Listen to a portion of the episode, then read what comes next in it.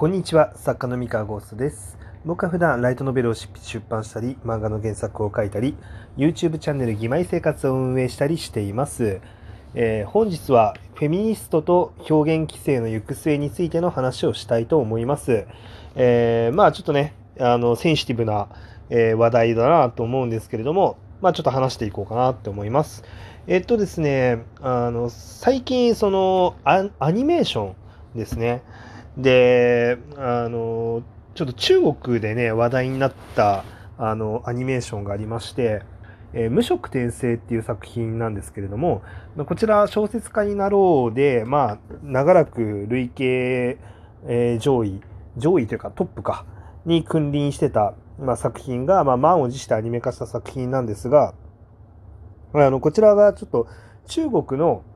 えービリビリ動画っていう、配信サービスで、あの配信していたらしいんですね。公式に。で、なんですけど、まあ、あの、紆余曲折あってちょっと炎上してると。うん。まあ、その紆余曲折の内容を、まあ、簡単に、まあ、ざっくりね、あの、説明すると、まあ、向こうの方の900万人ぐらいいるアニメ紹介系の、あの、配信者、そう、YouTuber 的なね、あのものなんですけど、まあ、YouTube じゃなくて、あっちはビリビリなんで、まあ、配信者ですね。あの、配信者さんがいて、まあ、その方が、ちょっと、そもそも無色転生の内容に関して、まあ、まあ、いわゆるその批判的な立場を取って、で、まあ、ちょっと抗議活動とかにも発展しちゃって、で、こう、まあ、問題が起きたと。で、社会的にその大問題になって、えー取り沙汰されて、で、さらにこう、ビリビリとその配信者の間でもなんか圧力が生じたりとかして、まあ、いろいろあったと。で、いろいろあった結果、その後にですね、まあ、いわゆる中国で活動するフェミニスト団体っていうのが、えーその無色転生の存在に気づいて、まあ、アニメを見てみたと。で、見てみたところ、いわゆるその女性蔑視に当たるような、あの、描写があるんじゃないかっていうことで、まあ、もう一度また問題が起こって抗議活動が活発化して、まあ、ビリビリ動画の、えーにスあのスポンサードとして入ってた、えーいくつかの企業に対してあのこんな女性蔑視な内容の、えー作品を配信するプラットフォームに、ね、あのスあのスポンサーとしてお金出すんですかみたいな感じの抗議活動をした結果、えースポンサーが降りるみたいな感じの事態に発展したりとかしてっていう感じで、まあ、結構なんかいろいろとあの問題が起こってるっぽいんですね。えーごめんなさい。まあ、ちょっとね、まあ、今言ったこと、まあ、全部があの正しいかどうかちょっとわかんないんで、あの、調べてみてください。あの、僕もさすがに向こうで起きてることをそこまで正確に、あの、知られ、あの、知れるほどね、あの、情報感度高くないので、え間違ってたらごめんなさい。ちょっと自分自身で調べてみてください。まあ、そんな感じで、まあ、問題が起こってると。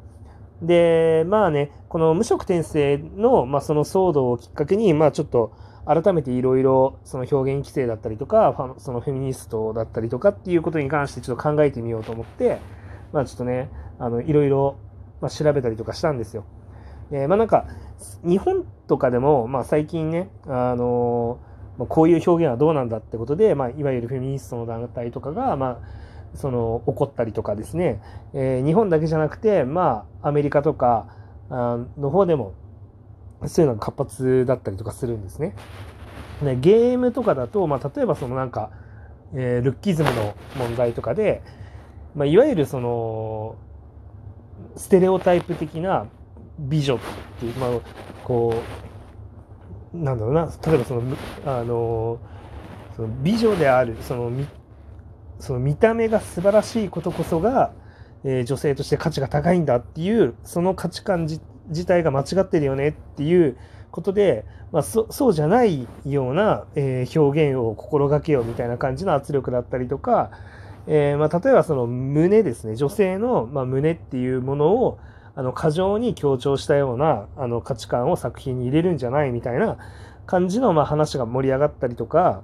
えーそこにま配慮した作品作りっていうのが求められていって例えばその映画だったりとかその洋芸だったりとか、ね、から、まあ、そういったその、えーなんだろうな、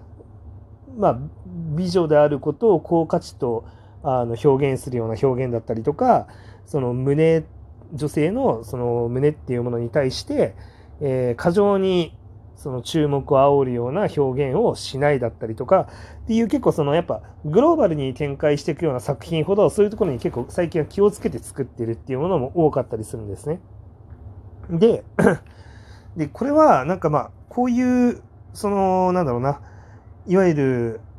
こう部別的な表現が表現は良くないみたいな感じで、まあ、こうやって、まあ、フェミニスト団体とかがまあ結構訴えかけていくっていう活動が、まあ、世界的に結構ね、あのまあ、活発であると。で、日本においてもちょっとその兆しがあって、で、まあ、我々、まあ、クリエイターだったりとか、まあ、その、業界サイドとか、まあ、業界に限らず、あの、政治サイドとかでも、なんだろうな、えまあ、表現の自由っていうものとの、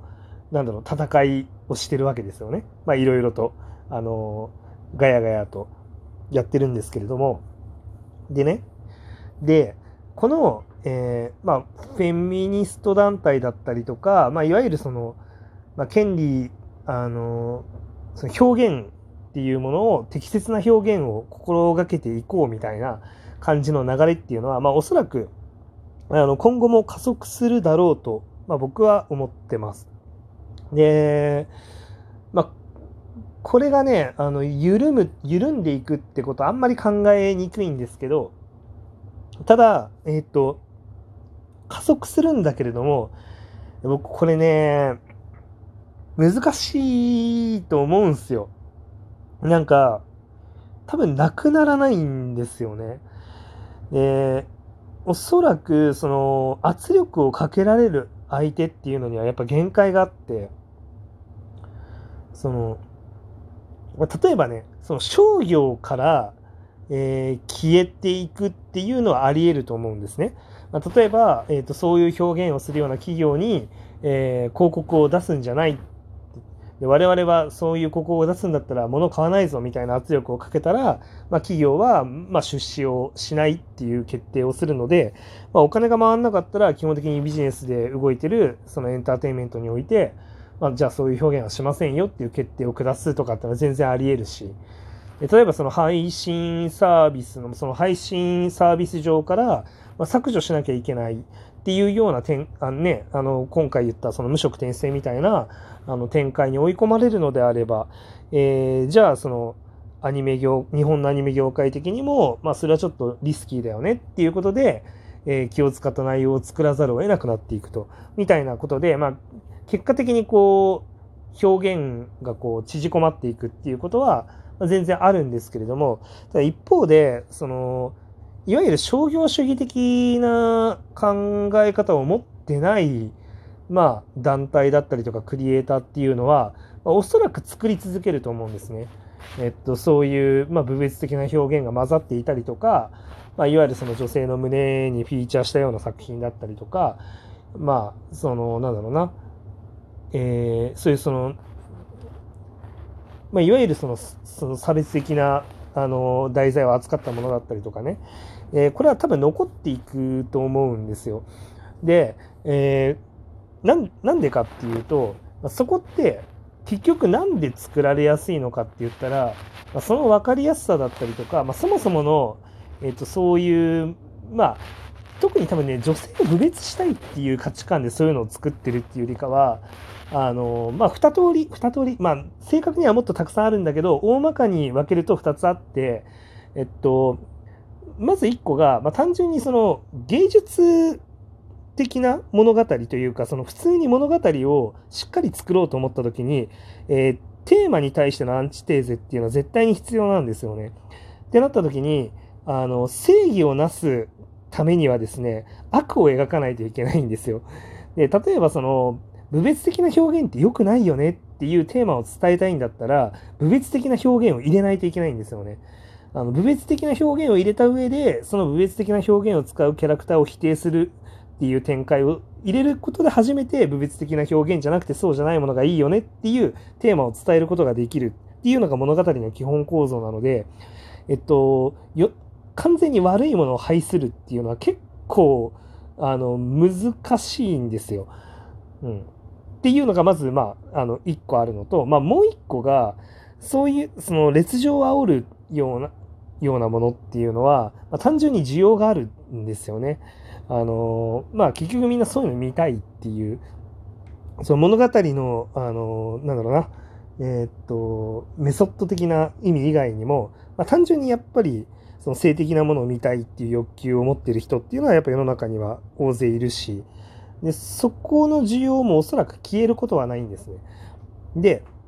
まあ、これが正しいよねって、まあ、言ってても結局その正しくないものっていうのにみんなが引きつけられてるっていう事実自体は変わんないんでいくら蓋をしても変わらないので、まあ、きっとアングラに潜るだけでどっかでは消費されるっていうのはま絶対にそうなるんですよね。だからものすごい表舞台の方でいくら蓋をしたところで結局アングラで消費されるだけなので、まあ、なくなりはしないんですよね。そう。まあ、みたいな展開になっていくので、じゃあこの、まあ今、そのフェミニストの団体の方たちが、まいろいろ、ま抗議活動とかで一個一個、まあ、あの、まあ戦ってはいるんですけれども、まあその先に行き着く、まところって言ったら、まあ世界からそういう表現がなくなるっていうことはおそらくないし、まあまあまあむず難しいだろうなと。で、あと多分どっかで頭打ちが来て、あの、今、今はうまくいっててもね、あの、頭打ちが来て、まあ結局その、啓蒙、活動を啓蒙するには物語が必要で、じゃあその、なんだろう、部別的な表現良くないですよねとか、男女平等が大事ですよねっていう価値観を表現するために、物語上でそういう表現って入れなきゃいけないんですよね。部別的な表現。で、それができなくなっていったら、だんだん人に伝わりにくくなって考え方が、結局その普及しにくくなっていくんじゃないかなって思います。まあ、っていう感じの、まあ、流れの予想でした。はい。というわけで本日は以上です。